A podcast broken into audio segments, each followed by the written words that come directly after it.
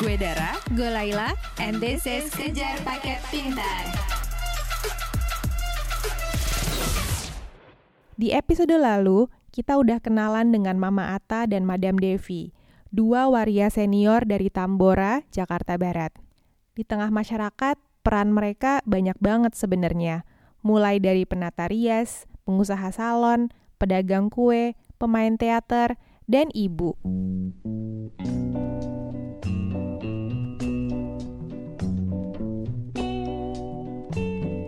Di tengah pandemi ini, mereka juga ngotot nggak mau nyerah dengan keadaan yang menghimpit, walaupun mereka hidup sebagai golongan minoritas ganda, berpenghasilan rendah, dan waria.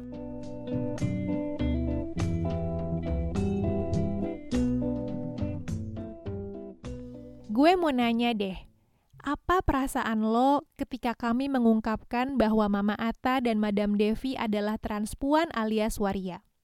Kaget? simpati, biasa aja, jadi nggak kasihan, atau malah jijik? Salah satu dari lo pasti ada aja yang punya emosi negatif terhadap waria. Waria bukanlah, dalam tanda kutip, penyakit masyarakat modern yang tercipta karena salah pergaulan, trauma masa kecil, atau kurang asupan agama. Pada faktanya, transgender sudah ada sejak awal penciptaan umat manusia berdampingan dengan gender laki-laki dan perempuan.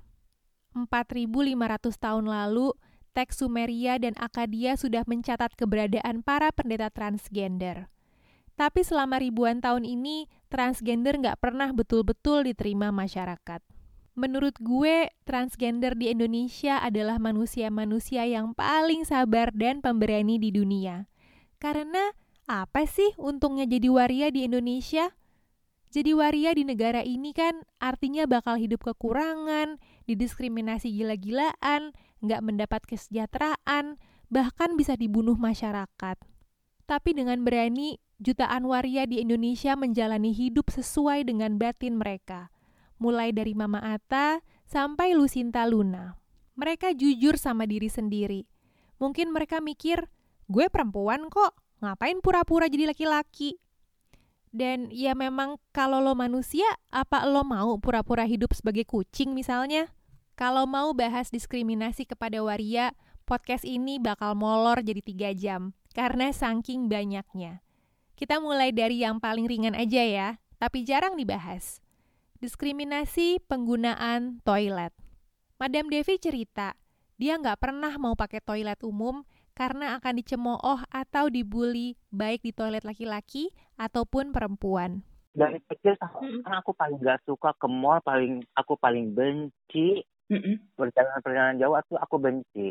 Bencinya kenapa? Kalau aku kebelet pipis, aku bingung. Aku mau masuk ke WC, mau ke toilet yang mana ini? Kalau aku masuk ke mall, aku kebelet pipis, bela-belain aja aku nggak pipis. Hmm. Soalnya masuk ke toilet perempuan, perempuan-perempuan bingung. Loh kok ini masuknya ke sini? Nanti kalau aku masuk ke toilet laki-laki toilet laki-laki takut. Ini pasti mau ngintipin gue nih kayak gitu.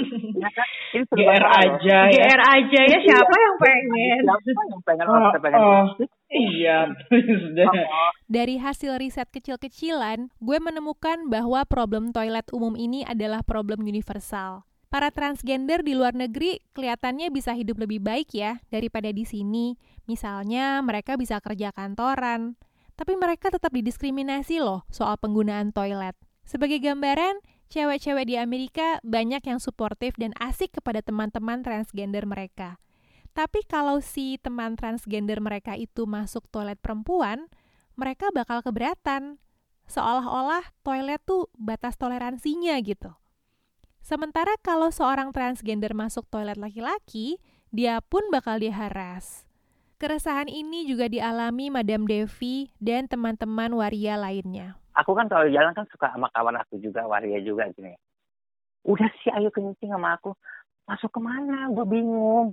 Ya ke toilet perempuan, Cong.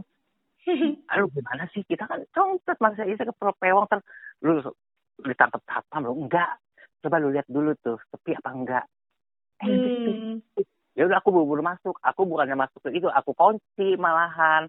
Pura-pura deh tuh bunyi-bunyiin air. Biar biar uh, uh, biar sama-sama kayak kecing-kecingnya perempuan gitu. Kalau ke WC toilet laki-laki gitu aku jalan sama yang nggak dandan juga gitu. Iya. ayo lah mak. Uh, kita ke toilet. Perempuan apa laki kamu ya ke toilet laki. Lu gila kali. Kan gimana ke toilet laki lu? Silakan mengintipin dia tapi apa enggak oh Ih. sis, sis, sis.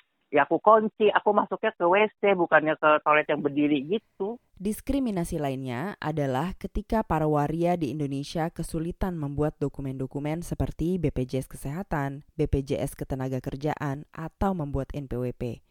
Karena semuanya memerlukan kartu tanda penduduk dan kartu keluarga. Pasalnya, pembuatan dokumen-dokumen tersebut biasanya terganjal di urusan kelamin. Di Indonesia nih ya, prosedur mengganti data kelamin di surat identitas rumit dan mahal banget.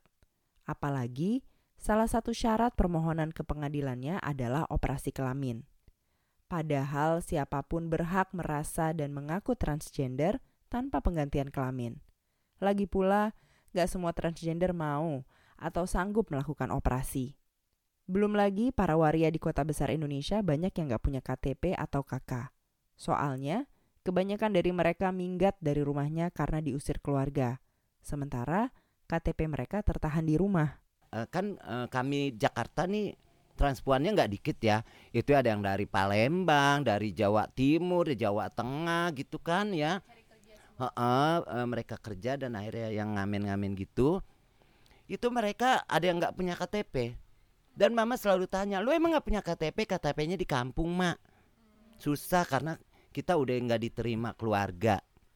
Kayak gitu. Emang lu nggak bisa berpakaian laki nggak bisa Maya ada ntar kita nggak bisa balik lagi. Kayak gitu.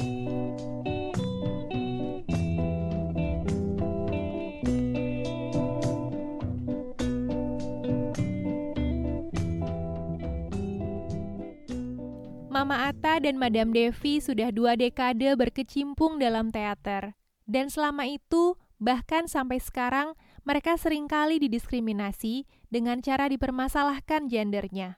Berhubung Mama Atta dan Madam Devi adalah transpuan, festival-festival teater yang mereka ikuti tuh nggak tahu harus memasukkan mereka ke kategori aktor lelaki atau aktris perempuan. masih gini-gini aja sih kalau aku bilang ya Hmm. kalau kita baru keluar satu pintu rumah kita aja itu udah diskriminasi itu banci itu keluar tuh itu kan termasuk diskriminasi kalau aku bilang Terus Iya. kalau eh, aku udah setua ini se- selama berkarir di teater, diskriminasi ada tetap. Hmm. Yang kalau eh, kalau kita ikut festival dalam ajang festival teater gitu ya, selalu yang dipertanyakan masalah gender. Kalau aku bilang itu diskriminasi. Aku berpikir kok seniman di Indonesia tidak melihat di luar sana. Semacam kayak kabuki itu pemainnya semuanya laki-laki, tidak ada perempuan. Dan Betul. zaman dahulu kala, zamannya Shakespeare juga ya, Hmm. itu pemain-pemain teater memang dari laki-laki, tidak ada perempuan. Tapi kenapa di Indonesia kalau kita ikut festival selalu ditanyakan, kita main bagus. Memang kita harus dinobatkan sebagai the best actor. Tapi mereka selalu mempertanyakan, ini maksudnya ke gender mana, aktris atau aktor? Kalau menurut aku tidak ada aktris, tidak ada aktor. Semua satu, Hmm. aktris. Mm-mm. Pemeran teater membawakan dia perannya perempuan. Kalau di Indonesia kalau dia mau disebut aktris ya aktris. Kalau dia memerankan laki-laki kalau mau disebut aktor ya aktor. Jangan ada diskriminasi. Kalau aku bilang sih maunya seperti itu. Setuju nggak sih kalau gue bilang perihal kategori aktor lelaki atau aktris perempuan itu sepele banget? Seni kan nggak mengenal gender, dan siapa pun boleh berkarya. Sayangnya, sampai hari ini, diskriminasi masih ada aja dalam festival-festival teater. Di tahun 2014, Mama Atta bersama Sanggar Seroja seharusnya menerima piagam penghargaan sebagai aktor terbaik di Festival Teater London School Public Relations di Jakarta. Tapi piagam itu nggak dia terima karena pihak festival nggak tahu harus mengkategorikan Mama Atta sebagai laki-laki atau perempuan. Penghargaan begini mungkin sepele ya bagi sebagian orang, tapi bagi para waria, validasi dan penghargaan tuh besar banget artinya. Madam Devi bercerita tentang dua pengalamannya yang paling membanggakan dalam dunia teater. Momen paling membanggakan di ketika di teater aku memerankan dua peran. Pertama aku jadi nenek-nenek. Hmm. Aku bawa, aku bawain naskahnya Putu Wijaya H. Hmm. Aku di sebagai nenek-nenek yang rempong gitu ya. Yang kedua aku meranin Teh Siti Jenar. Kemudian aku Hmm. dituntut harus menjadi Teh Siti Jenar tersebut. Wow. Padahal kan bertolak belakang. Oh, Mm-mm. padahal kan bertolak belakang ya. Aku Hmm. tanya saudara aku, Bang, lu nggak salah ngasih gua peran Teh Siti Jenar? Teh Siti Jenar itu kan termasuk uh, tokoh fiktif. Dia bilang gitu. Hmm. Bisa aja dia seorang waria, bisa aja dia seorang perempuan, bisa Hmm. aja dia seorang laki-laki gitu. Tapi lu gila bang, ini, ini musik dalam, ini, ini mainnya dalam banget ini. Hmm. Lu bisa, lu bisa. Aduh, aku setiap latihan nangis mulu.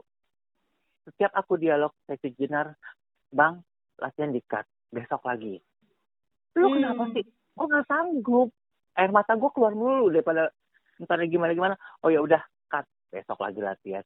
Begitu lagi begitu terusnya. Tapi kalau aku orang gini, kalau latihan tuh suka memang blank, blank, blank, blank. Tapi kalau sudah di atas pentas, hmm, aku makan semuanya. Wow.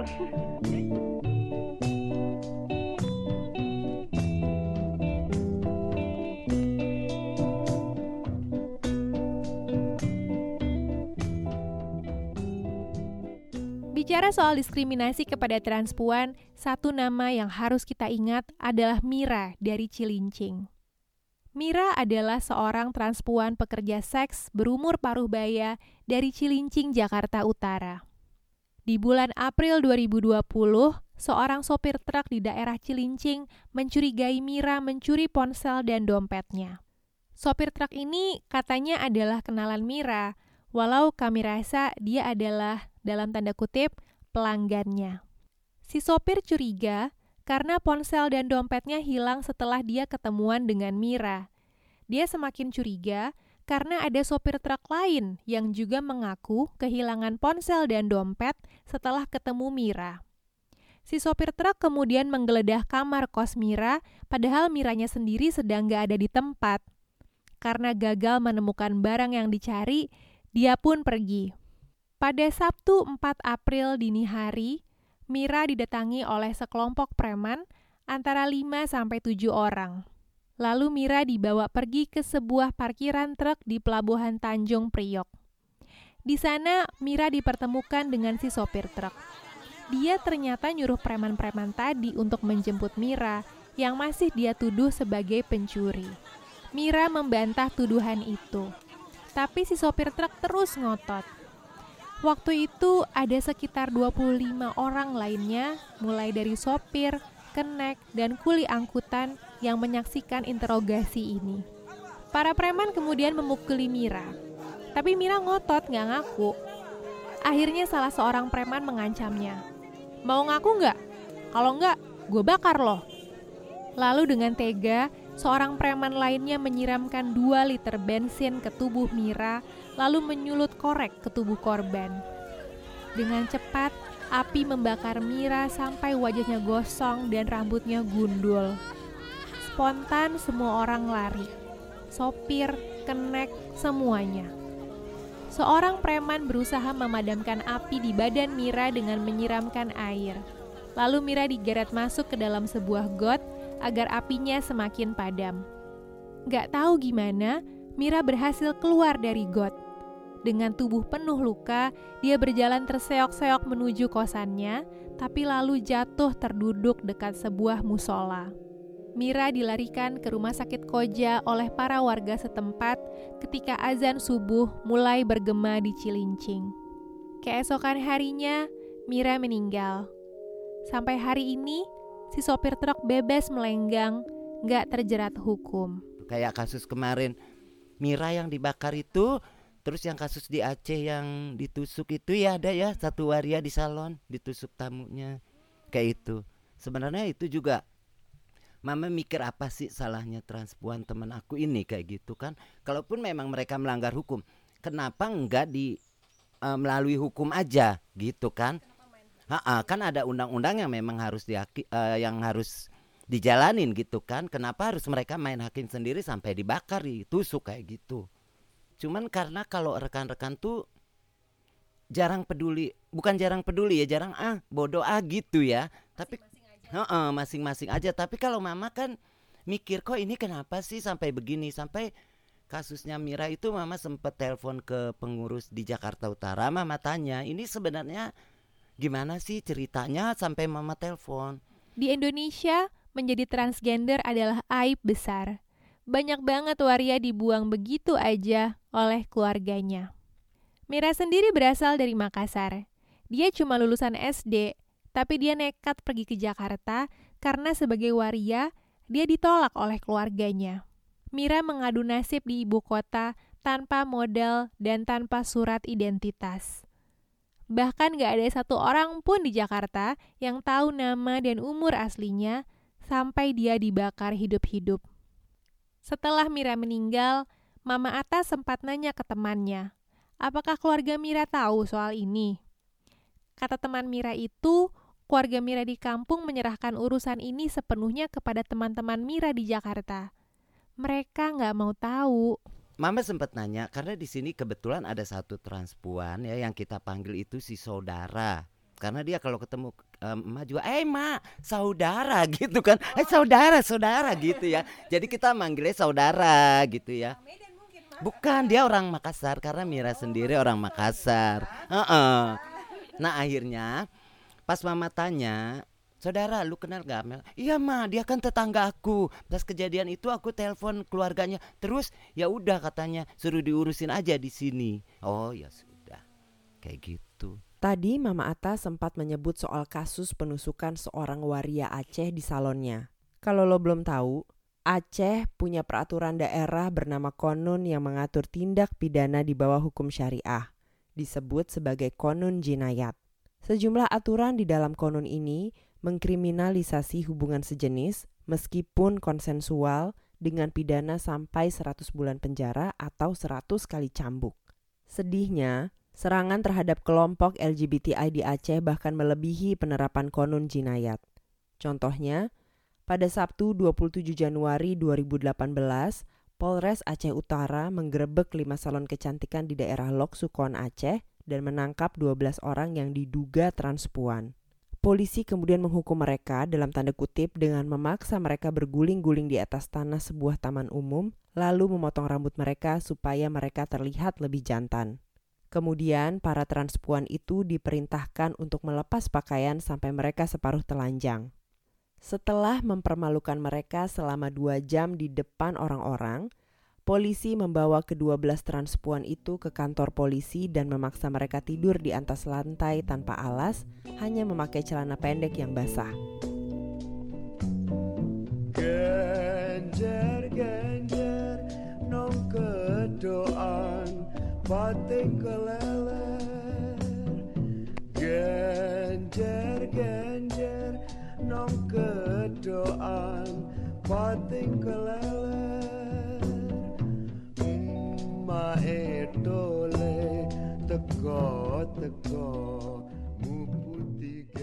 seperti yang udah gue ceritain tadi, banyak waria di Indonesia senasib dengan Mira diusir keluarga tanpa bekal apa-apa luntang-lantung, dan akhirnya cuma punya pilihan ngamen atau jadi pekerja seks untuk bertahan hidup. Salah satu faktor yang membuat mereka sulit keluar dari kubangan itu adalah karena mereka banyak yang berpendidikan rendah, bahkan buta huruf. Karena kan maaf teman-teman transpuan juga ada yang nggak bisa baca gitu ya, baca tulis ya. Mama sih sempat waktu itu ngajukan tolong deh gitu untuk uh, teman-teman waria diadain sekolah gitu apa namanya kejar paket gitu ya biar mereka paling nggak bisa baca apa ini itu gitu ya. Karena banyak loh teman-teman transpuan yang nggak bisa ngerti baca tulis. Itu sih jadi kalau diwawancara kita nanya ke mana dia jawab ke mana gitu. Kadang tulisan ma aku nggak bisa nulis mama tulisin ma tulisin. Oh iya iya iya. Ini loh kamu ntar dia ngomongnya ke mana ke mana kecemplang kecemplung. Aduh kadang-kadang mama pusing akhirnya mama sendiri gitu yang ngejelasin gini-gini. Dari segi pendidikan bisa dibilang mama Ata dan Madam Devi masih cukup beruntung. Walaupun mama Ata putus sekolah dari SMP dia dibantu kakaknya untuk bisa les jahit dan les bahasa Inggris Mama Devi pun berhasil tamat SMA dan ibunya sempat bertanya dia ingin melanjutkan sekolah ke mana. Selulus SMA, Hmm. aku kan ditanya nih sama ibu, oh lo kalau ngomong masalah ibu kayaknya udah gimana ya? Hmm. Mau ditutup ke mana? Tadinya kan mau ke IKJ, tapi Hmm. aku pikir lagi, aku lagi itu kan masih bego-bego gimana ya? Ntar gue di IKJ masuk kuliah, ntar gue dibully lagi. Di, eh, ada dua pilihan mau kuliah apa mau kursus salon. Aku pilih kursus salon. Jadi Hmm. ya udah aku bisa aku bisa potong rambut, aku bisa merias, aku bisa Hmm. masak, ya udah.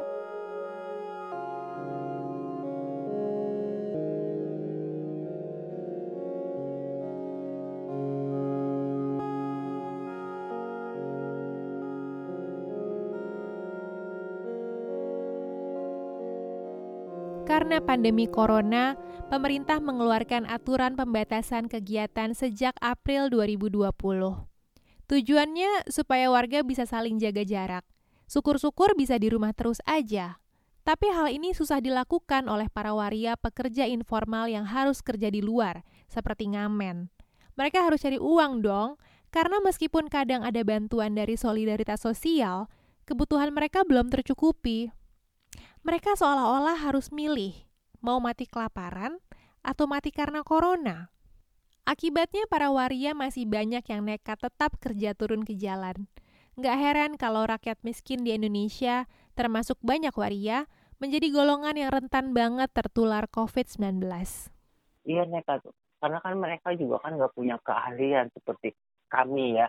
Bukan Hmm. juga kami menyombongkan diri. Tidak ada yang punya keahlian untuk merias pengantin atau salon. Jadi mereka mau gimana lagi? Mereka juga kan mau dagang juga mau dagang apa? Mereka masih bingung. Keahlian mereka cuma bisa nyengamen kayak begitu. Ya mereka jalani. Tapi dengan ketentuan apa sih? Memakai masker, baju harus tangan panjang. Itu yang mereka lakukan sekarang. Jaga jarak apa ya udah. Hmm, iya, jadi Hmm. Ma- yang bekerja harian masih masih Masih. banyak yang coba terus ya pekerja hariannya. Masih. Masih soalnya juga kan bantuan selama ini yang diselenggarakan oleh CLC dan Sanggar Seroja kan nggak mungkin selamanya. Iya, iya. Mereka juga kan ada batas-batas waktunya gitu loh. Heeh, kalau itu kan mereka jalan yang biasanya yang sebelum pandemik tuh 150 bisa dapat 200 pas di pandemik itu paling besar mereka dapat 50 itu belum oh, oh, itu belum mereka sisihkan untuk kontrakan terus setor bok ya bok yang musik itu. Belum mereka untuk ongkos untuk makan. Aduh mama kasihan banget loh. Mama selalu tanya ya lu kenapa sih kok? Kan dari kita udah ada bantuan. Bukan dari eh, iya dari kami dari QLC dan Sanggar Teater Seroja kan udah dapet. Ma aku butuh jajan. Oh ya udah. Sekarang mama mau ngomong apa? Kalau mereka udah ngomong kayak gitu toh mungkin dari kita kan nggak mencukupi untuk mereka Di Indonesia, kalangan minoritas memang harus selalu ngalah. Tapi mirisnya, kalangan minoritas juga sering jadi sasaran emosi kalangan mayoritas yang selalu merasa lebih, tanda kutip, berkuasa. Mira dibakar hidup-hidup walau dia nggak betul-betul terbukti mencuri HP. Kenapa Mira yang dituduh? Kenapa bukan orang lain? Karena Mira adalah waria. Kasus pembakaran Mira terjadi di bulan April ketika pandemi corona baru mulai di Indonesia. Mungkin warga Cilincing juga sedang bingung dan frustasi, dan Mira adalah sansak yang tepat bagi mereka untuk melampiaskan emosi. Banyak orang di negara transfobia ini merasa menipu waria dengan kotak makanan berisi sampah dan bahkan menyiksa mereka sampai mati adalah hal yang ya wajar aja. Mama Ata paham persis mentalitas masyarakat Indonesia ini. Sehingga dia selalu mengingatkan para waria lain untuk jangan banyak tingkah, selalu nurut, bahkan sembunyi bakti kusgot. Meskipun di saat mereka nggak salah apa-apa. Mama Ata ngerti, waria adalah sansak masyarakat. Nah itu itu pas kejadian itu mama selalu bilang inget ya di saat pandemik begini itu kan pas pandemik loh kejadiannya ya di saat pandemik ini tuh mama waktu kumpul pas pembagi pembagian bantuan tuh orang lebih cepat emosi temperamen. Jadi lu ngomong hati-hati, biarin aja dikatain virus corona kayak apa gitu kan. Lu harus hati-hati. Karena kita ini waria transpuan ini dampaknya lebih tinggi terdampaknya. Mereka marah-marah pelampiasannya kita, mama bilang gitu. Iya, Ma, iya, aku juga denger iya makanya. Iya mah makanya aku di jalanan suka dinin ah biarin aja ah sabar dulu iya gitu kadang kasihan ya mm -mm.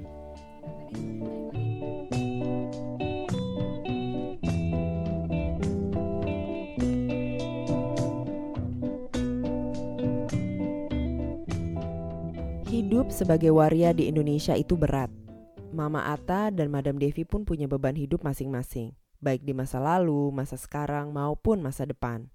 Sepanjang hidupnya, Madam Devi pernah beberapa kali terpuruk, salah pergaulan hingga masuk ke lingkungan gelap. Tapi, dia berhasil bangkit sampai bisa menjalani usia paruh bayanya dengan bijak, tenang, dan aktif berkarya seperti sekarang ini. Aku ini mantan pecandu makanya aku bilang kan aku Badung uh, aku buka salon tuh udah empat kali buka salon dan bangkrut karena apa karena aku pernah pernah pernah terjerumus dalam dunia hitam maksudnya dunia hitam bukannya apa ya sampai-sampai aku pernah mengalami overdosis dua kali dan syukurnya mungkin Tuhan masih mau masih mau memberi kesempatan untuk yang kesekian kalinya aku di pesantrenin sama bapak aku di Tasikmalaya. Enggak, enggak, enggak, bukan Tasikmalaya. Aku pernah masuk Dulos. Hmm. Uh, Dulos uh, semacam kayak rehabilitasi tapi dia Kristiani gitu loh. Kalau hmm. kata kita asalnya Kristiani, orang Kristiani. Jadi aku bisa membuka Bible, aku tahu gitu ya. Hmm. Jadi aku ngerti. Nah, setelah keluar dari Dulos, aku main lagi bergaul dengan kawan-kawan lama aku yang Badung-Badung-Badung terjerumus lagi akhirnya bangkrut lagi jatuh lagi dan jatuh lagi akhirnya aku masuk Suralaya sampai sekarang alhamdulillah bebas uh, jadi aku ingin menikmati hidup sudah bisa merasakan tidur apa tidur yang nyenyak bangun tidur yang enak mm-hmm. itu masa-masa sulit buat aku aku terpuruk sudah empat kali terpuruk bayangin setiap buka salon jatuh, buka salon jatuh. Itu karena keterpurukan karena perbuatan aku sendiri memakai barang-barang terlarang tersebut. Ketika ditanya siapa orang yang paling berjasa dalam hidupnya, Madam Devi langsung mengatakan kedua orang tuanya. Di masa-masa tersulit Madam Devi, kedua orang tuanya selalu membantunya untuk bangkit. Jadi nggak heran kalau tiap membahas orang tua, Madam Devi akan bercerita dengan rasa haru. Aku pernah ya waktu masa sulit aku kecanduan, aku sudah kehabisan uang, udah terpuruk benar terpuruk, aku datang ke rumah orang tua, bapak aku udah nggak sanggup, tolong aku, sembuhkan aku, bawa aku ke Suralaya. Bapakku bilang, bener, itu dari hati kamu? Ya, dari hati saya. Ya udah, kayaknya sampai sekarang. Jadi saya nggak merasa menyesal walaupun mm-hmm. ya udah sih kita kembali lagi ya melo-melo lagi.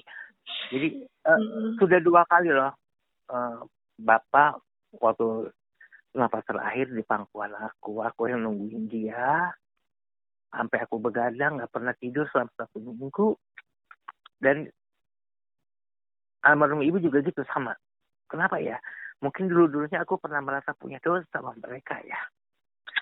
Hmm. jadi itulah uh, dikasih tahu sama Tuhan seperti ini loh dosa kamu seperti ini. Jadi kamu harus menjaga orang tua kamu dikala orang tua kamu sudah sarakatul maut gitu kalau agama Islam ya. Jadi aku tahu waktu bapak aku diambil. Ya makanya aku oh seperti ini. Aduh makanya sudahlah jadilah orang baik-baik aja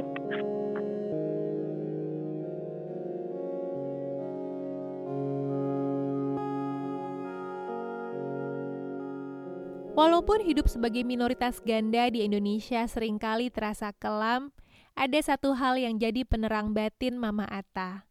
Ega. Ega adalah anak angkat Mama Ata. Mama Ata membesarkannya sejak Ega berumur 2 tahun sampai dia tumbuh menjadi remaja SMA sekarang ini. Oh gini ya, sebenarnya nih Ega ini kan anak ponakan mama.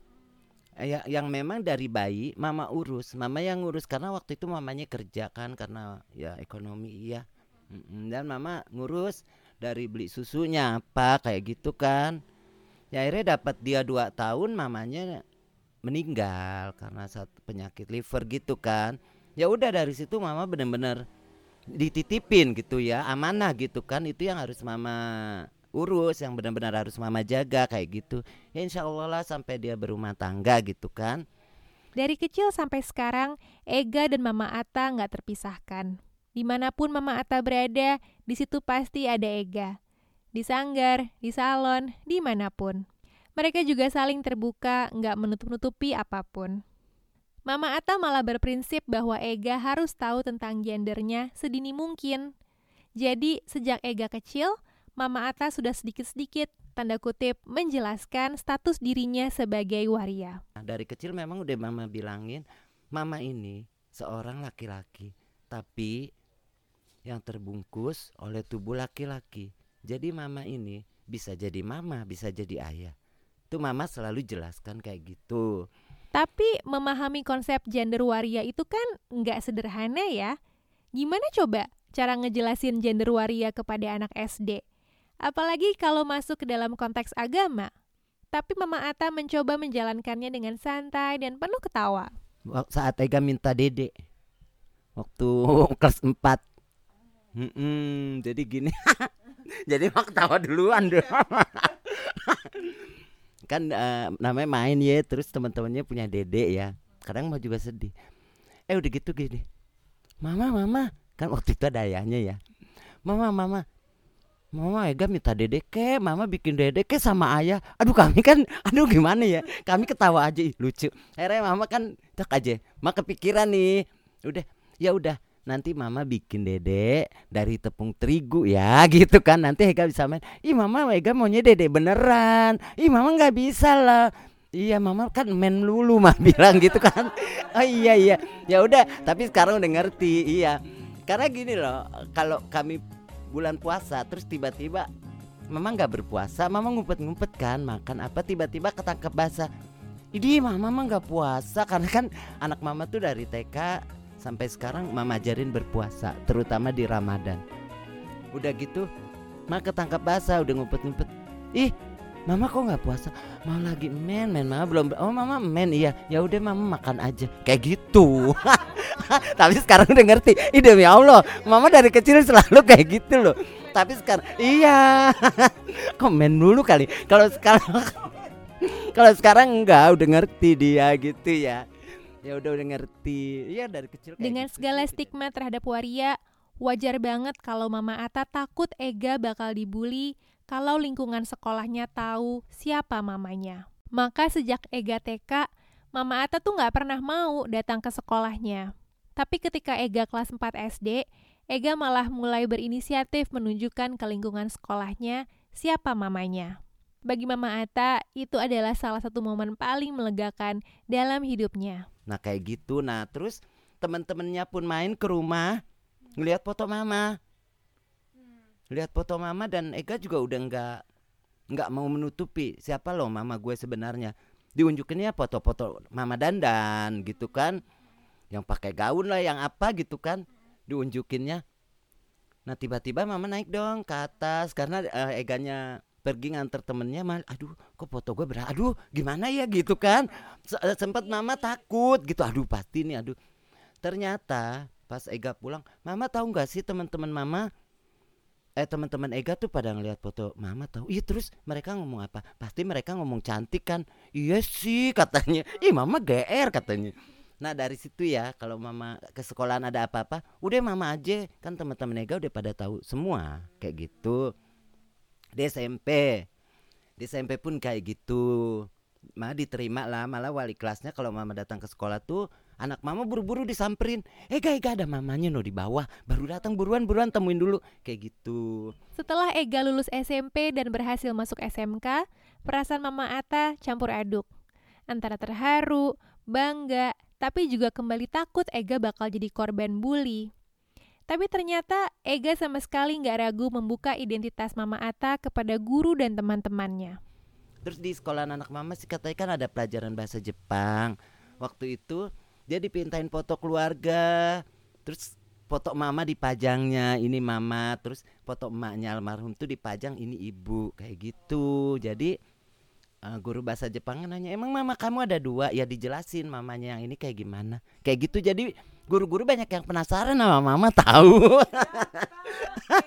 Iya, emberan. Punya ibu yang lian, kalau gue boleh bilang begitu, mengajarkan Ega bahwa spektrum gender itu luas, karena nggak ada manusia yang hitam putih. Alhasil, Ega tumbuh jadi seorang perempuan muda yang amat toleran dan anti diskriminasi. Dia juga nggak akan segan membela waria mana pun yang diperlakukan diskriminatif. Jadi anak mama tuh, Inces mama nih, transpuan botak aja dipanggilnya tante. Selama dia emberan. Selama dia teman mama dan memang ngondak-ngondek begitu. Mama eh, eh tante tetap perempuan tetap tante. Karena dari kecil dan ponakan mama mama tanamkan hal kayak gitu. Nggak boleh. Nggak boleh gitu. Pokoknya selalu nggak boleh jangan. Nah pernah juga satu kejadian itu waktu itu anak mama kelas 3 SD atau 4 SD ya mama lupa dia lagi beli bakso. Tiba-tiba maaf ya maaf banget. Ada banci ngamen jalan dikata-katain lapor dia ke rumah lo mama mama kasihan deh temen mama. Tante-tante tante mana? Ih tante-tante yang itu mama katanya yang bawa-bawa musik. Oh kenapa sayang? Tuh dikata-katain sama temen Ega. Ega timpuk aja temen Ega. Gitu. Dari kecil memang dia udah peka gitu. -mm. Dan mungkin karena seumur hidup Ega merasakan kepedihan mamanya karena dianggap nggak setara, kini Ega jadi amat protektif terhadap Mama Ata. Misalnya kalau ada yang kayak gimana-gimana ngomongin transpuan, dia akan marah kayak gitu dan nggak mau berteman dengan orang itu. Sampai punya cowok pun dia punya prinsip kayak gini. Mama tahu nggak sih Ega tuh punya prinsip cowok yang suka sama Ega itu harus suka sama Mama dan harus nerima Mama padanya. Kalau memang dia nggak mau silahkan pergi. Toh banyak cowok-cowok yang lain. Tek mama kaget dong.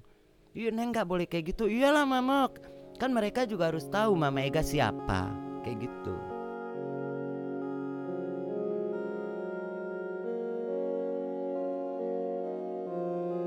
Sudah jadi kodrat transpuan Indonesia untuk selalu ngalah dalam situasi apa pun.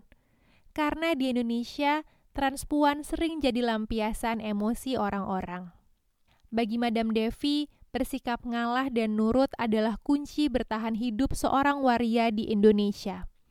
Dia pun selalu mengingatkan hal ini kepada waria-waria muda yang baru akan menjalani kerasnya hidup sebagai transgender. Paling aku bilang, aduh udah deh aku juga udah ngerasain kayak gitu. Neng, baik-baik aja Neng. Soalnya kita ini termasuk orang yang angka. Jadi orang kita udah aneh, jangan bikin orang aneh kita udah hmm. udah udah udah dikucilkan orang jangan sampai kita dikucilkan orang. Kita udah didiskriminasi sama orang-orang kita jangan sampai lebih didiskriminasi gitu. Aku maunya seperti itu. Aku sih suka kasih nasihat juga sama yang baru-baru gitu ya kalau aku main ke rumah mama pandan ya. Hmm. uh, kak ini siapa? Oh ini anak baru. Mente gitu ya aduh coba lihat tak bilangin. Nggak usah uh, mulutnya nggak usah oh nggak usah nggak usah besar besar gitu nggak enak sama tetangga yang lain loh rumah kamu aku youtube mm. ya mama kamu ngomong kamu ikut omongan aku ya mm kasih tahu ya akhirnya mereka ngerti gitu mm. dan berpakaian yang sopan-sopan aja yang wajar-wajar aja gitu mm.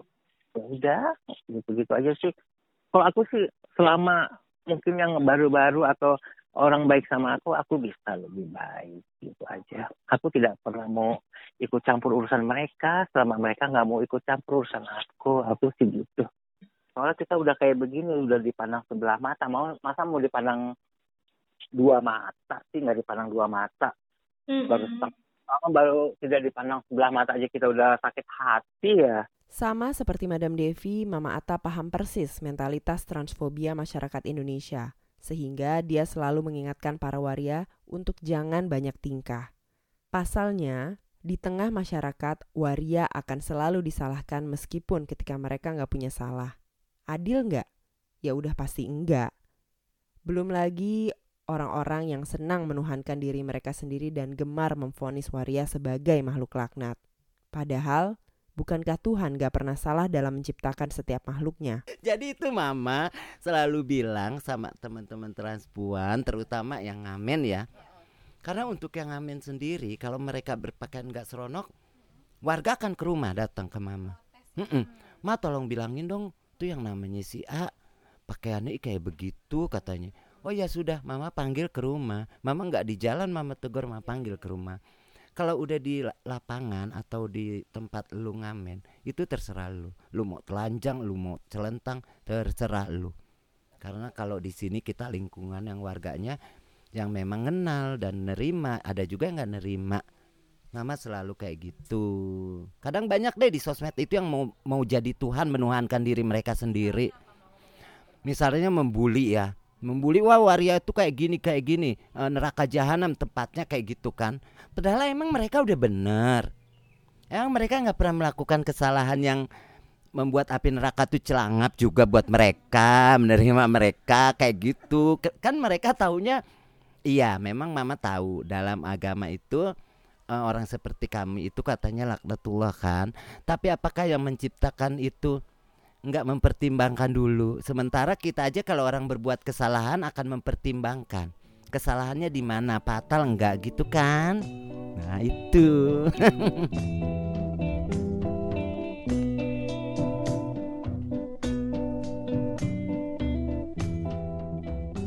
Masyarakat Indonesia adalah masyarakat yang transfobia.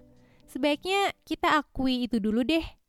Tahun 2017, penelitian LBH masyarakat menunjukkan bahwa transgender, terutama transpuan, adalah kelompok masyarakat yang paling banyak jadi korban stigma, diskriminasi, dan kekerasan berbagai orientasi seksual dan ekspresi gender.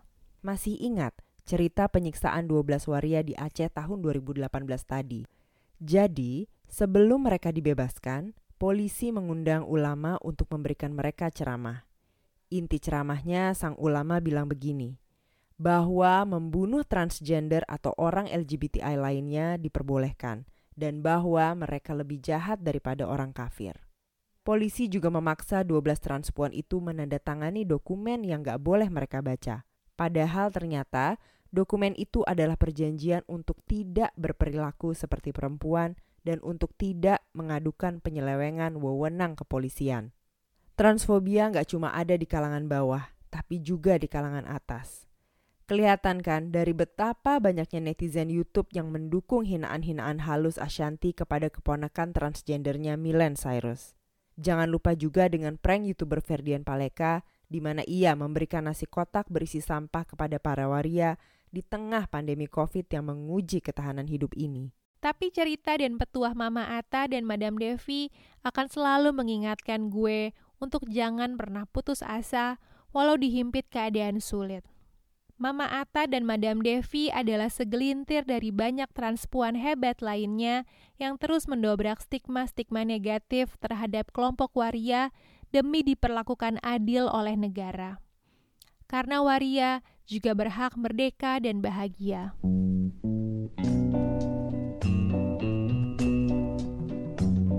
Gue Laila, gue Dara,